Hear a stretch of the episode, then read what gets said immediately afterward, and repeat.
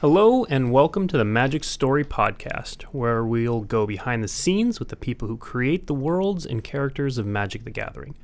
I'm Blake Rasmussen, and I'll be your host. Today, we're talking to James Wyatt, senior game designer and the author of the Magic Art Books.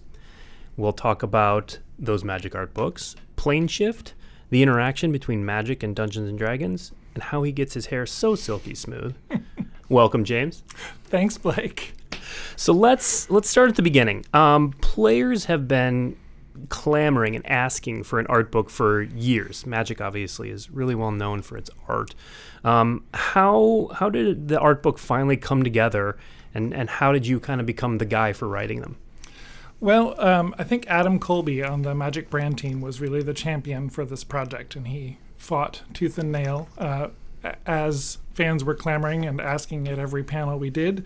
Um, Adam kind of took up that cause, and I don't know what magic he pulled, but uh, we ended up signing a license with Viz Media to actually publish the books.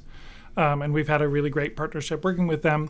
Um, all of that happened before I moved from the D and D team to the Magic team, mm-hmm. so um, I just kind of came in and this was my first project dropped on my lap. It's it's a kind of writing that I had a lot of experience with, having worked on D and D campaign setting source books and that sort of thing. Mm-hmm. Um, so, I I got put into that role because of my experience doing similar stuff, okay. and here it's been. Now I'm working on book. Well, I shouldn't say. Some number. Um, what uh, what was it like when we were? Because you obviously worked on the project before we could publicly say that it was coming out. What was it like when you were finally able to acknowledge publicly that this book was coming out?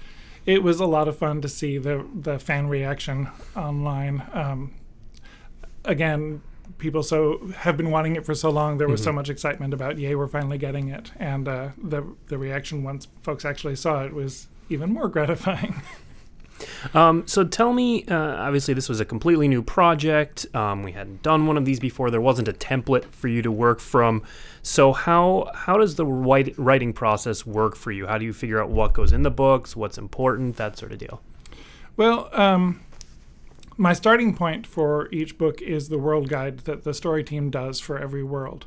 Um, we, in, in, case you don't know, we put together um, basically a book. It's largely art for the artists to work from, but then also uh, world information for writers to draw on as they um, put together card names and flavor text, mm-hmm.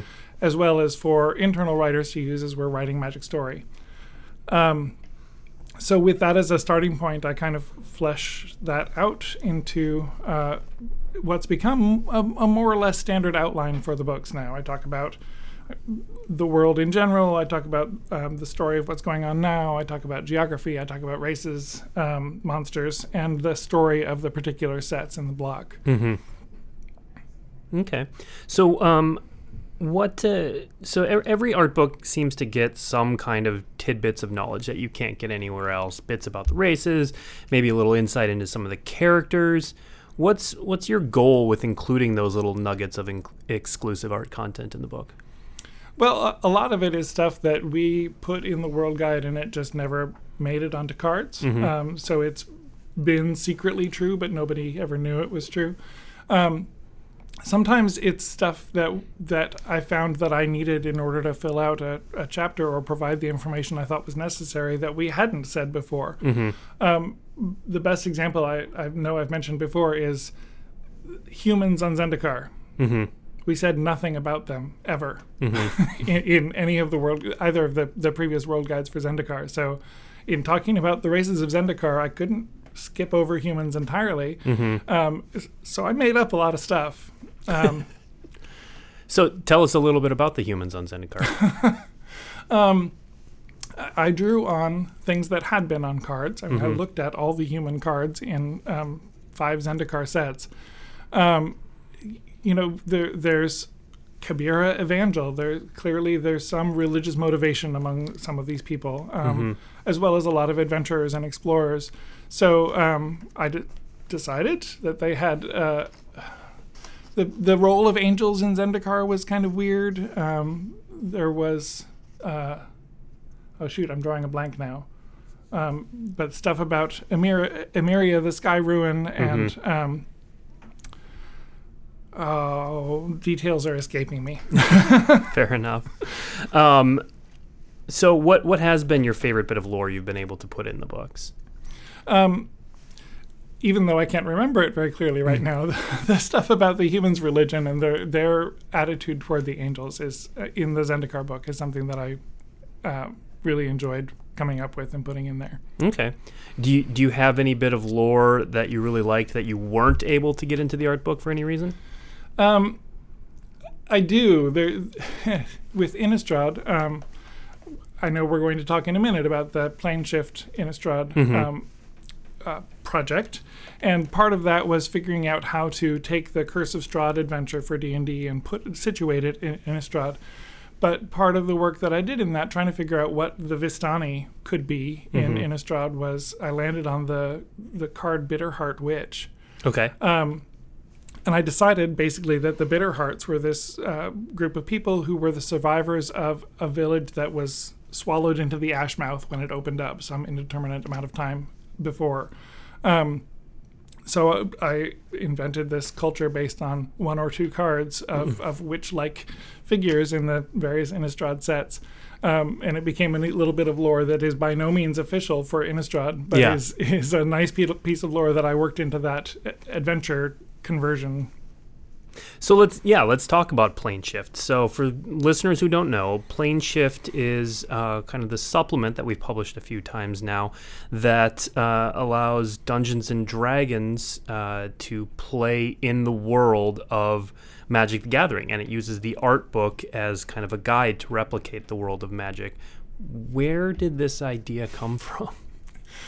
Um, I think it was it was kind of lurking as a secret agenda in several people's minds as the art project art book project launched. I know very soon after I came onto the creative team, I sat down with Jeremy Jarvis and was talking about the the Zendikar book, and he confessed his secret desire that um, alongside this art book we could put up basically exactly what we did a little Mhm. online supplement that would help you use the art book as a resource as a campaign setting for a d&d campaign um, over the course of my working on it and uh, i actually launched a, a d&d campaign with the members of the story team um, set on zendikar uh, purely for my own amusement and, Mhm. and the amusement of my teammates um, but over the course of working on it, several other people had conversations. I had talked with Jeremy Crawford on the D and D team um, over lunch one day. I, uh, Adam Colby again, as much as he'd advocated for the art books, he also really wanted this to happen.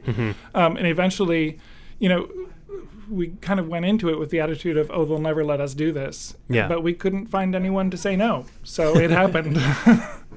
So we did it. Yep. um, so have you run? Uh, I, I'm assuming the answer is yes, but have you run campaigns using plane shift? I have. Um, the Zendikar campaign actually didn't last very long, partly because we ended up with nine people who wanted to play. And um, we were playing on Friday afternoons, alternating weeks with our regular Commander game. Mm-hmm. Um, and I found that Friday afternoons, I was more interested in playing Commander than I was in DMing a group of 9 Mm-hmm. uh, exhausted people. Fair enough. Um, so on a, I, I later picked up with a much smaller group running Curse of Str- Curse of Strefan Maurer Okay. in, in Innistrad, um, and uh, that went on for a lot longer. It's kind of on hiatus now. I'm not quite sure whether we're going to pick it up or do something else. Um, but we actually played a session of that campaign for the Extra Life uh, thing a couple months ago now. On stream, right? Yep. Cool. So what uh, in in playing around in the world of Magic with D and D? What's what's been your favorite campaign or your favorite play experience or moment or anything like that? Um, Will Ansell in the Innistrad campaign is he's a project manager here, and uh, he's he's a great guy and an amazingly hilarious D and D player. Mm-hmm. Um, he took on this character who was um, inspired by one of the, blue Innistrad cards that's like a laboratory assistant. I can't remember now the, the specific card he was looking at. Sure. Um, but he, he adopted that personality, but he ended up being the companion um, assigned to help out the Cathar, played by Kimberly Kreines. Um, so he, he adopted this subservient personality, but he would keep saying, "Yeah, we should do this awful thing," and she would look at him sternly and say, "No, yes, of course not." Um, then his character was killed, but his spirit stuck around and ended up possessing the Bitterheart companion of the group. Um, a lot of hilarious moments Mm-hmm. came out of that. Will uh, the the dynamics among the players in the group, particularly instigated by Will, really made that a, a delightful campaign. So what were uh, you were the DM for that? Yeah. What were the other characters in that uh, campaign? Um, so let's see. You know, if we pause for a minute, I bet I can actually find my notes. Uh, I'm trying not to pause too long here. Characters. Okay. Yes, I have it. Great. Um, so, deranged assistant was the card that Will was looking Sure. at. Um, Ari Levitch was Hamlet captain. He was a, a warrior from Kessig. Mm-hmm. Um, Kimberly was Dauntless Cathar. Mm-hmm. Um, Kelly Diggs was Bearer of Overwhelming Truths. Okay. and Jenna Helland was, uh, I guess, a female version of Elite Inquisitor. So one of the things I asked them to do at the start of the campaign was pick a card that represents your character, and also uh, some other cards that that express your goals, your desires, w- what you expect out of the adventure, and stuff like that. So um, it was a lot of, of fun ways of drawing on stuff in Magic uh, Mhm. and in Magic cards. I did the same thing with my Zendikar campaign. So how um so for the plane shift supplement, how easy is it for someone um first of all to pick up that doesn't know magic but does know Dungeons and Dragons? in that direction, I think it's really easy. Mhm. Um, I, it's easiest if you have access to the art book as well, because there's a lot more information in there than I can put in the little PDF. Mm-hmm. Um, but I- I know that people are, are kind of cherry picking information to use from those. Oh, here's a vampire race, or I actually have adopted the merfolk race from the Planeshift Zendikar for my own campaign because um, it's a watery world, but a merfolk race, whatever. merfolk race has never worked really well, but the merfolk of Zendikar are very amphibious. Sure. Um, so it, it's definitely lootable in that way, but Mhm. um, the the rules are pretty simple and straightforward, and it's just here's a place to go have an adventure. Um, for Innistrad, having the Ravenloft adventure, the Curse of Strahd adventure, to kind of provide conversion for made it even easier. Really, here's a ready-made campaign uh, ready for you to jump into Innistrad and start playing. Okay. So, uh, speaking of going back and forth between Magic and Dungeons and Dragons, you're you're one of the few people at the company who gets to kind of do that, who who has lived in, in both of the worlds. There are a few other people, but um, obviously you're one of the more public ones. What's what's that like jumping back and forth between Magic and D and D? Well, I don't do a lot of forth anymore. Mm-hmm. Um, I, I worked on D and D for 14 years, and I've been on the Magic team now for two and a half. Mm-hmm. Um, uh, so plane shift is kind of my way of, of dipping my toe back into the world that I left behind. Mm-hmm. Um, so it, it it was very interesting for me to make the move in a place where I was very very experienced working on D and D, and I knew a lot, and I didn't know anything about what I was jumping into, or not very much by comparison. Um, it's really the first time that I've changed jobs without also changing my career. Mm-hmm. Um, so I had a lot to learn about the way that magic does things and the uh, the assumptions of how things work in magic. Um, and yet I knew tons about writing books, for example, Mm-hmm. um, and and the way that fantasy properties work, I guess. Um, so to some extent, I I have brought some ideas about things like writing campaign setting books to Magic, but also um, just my experience in working as a writer, working with teams. Um, to to take on the role of crazy uncle for some of the members of the team. U- Uncle Istvan. um, what uh, what uh, what is storytelling like uh, different between the two, or how is how is it the same? How how, how does the Magic team tell a story versus how does Dungeons and Dragons tell a story? Well, I worked for a while on the the team that did D and D novels, Mhm. um, and novels and the short stories that we do for Magic Story are are obviously different beasts, but also in in many ways they're basically storytelling, Mhm. right? Um, telling fantasy sagas. Um, the episodic nature of Magic Story is really interesting to me um, in a, a way that's very different from what we've done on D and D. Mm-hmm. Um, D and D, um, the the storytelling is interesting in that the rules of the game reflect the way that that the world works. Sure. Um, the the D and D rule set is designed to model a system of physics and metaphysics and magic, whatever.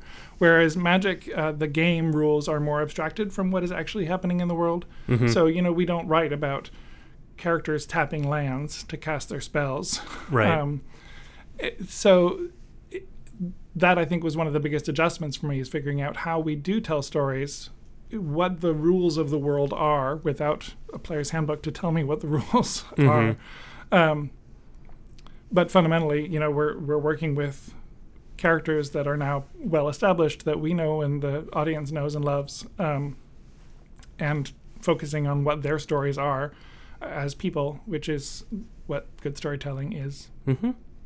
So, um, speaking of your work, what, what, without giving too much away, we're, we're not spilling all our secrets on this podcast, but uh, what uh, what are you working on now? Um, my life is very immersed in Ham right Okay. now, which is the code name for our fall 2017 Mhm. expansion. Um, I'm working on the creative text for Ham and starting a team working on the creative text for Eggs. It's its second set. Um, doing art review as that comes in for both sets. So and other stuff that I can't talk about. Fair enough.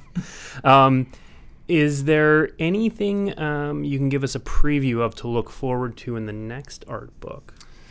So, The Art of Magic: The Gathering Amonkhet will come out in about six months. Um, you know what what there is to look forward to is this awesome new world. Mhm. Uh, but one of the things that I, I really like about that book that that highlights one of the coolest aspects of the world is the racist chapter. Um, Okay. I can't really tell you about what's in it.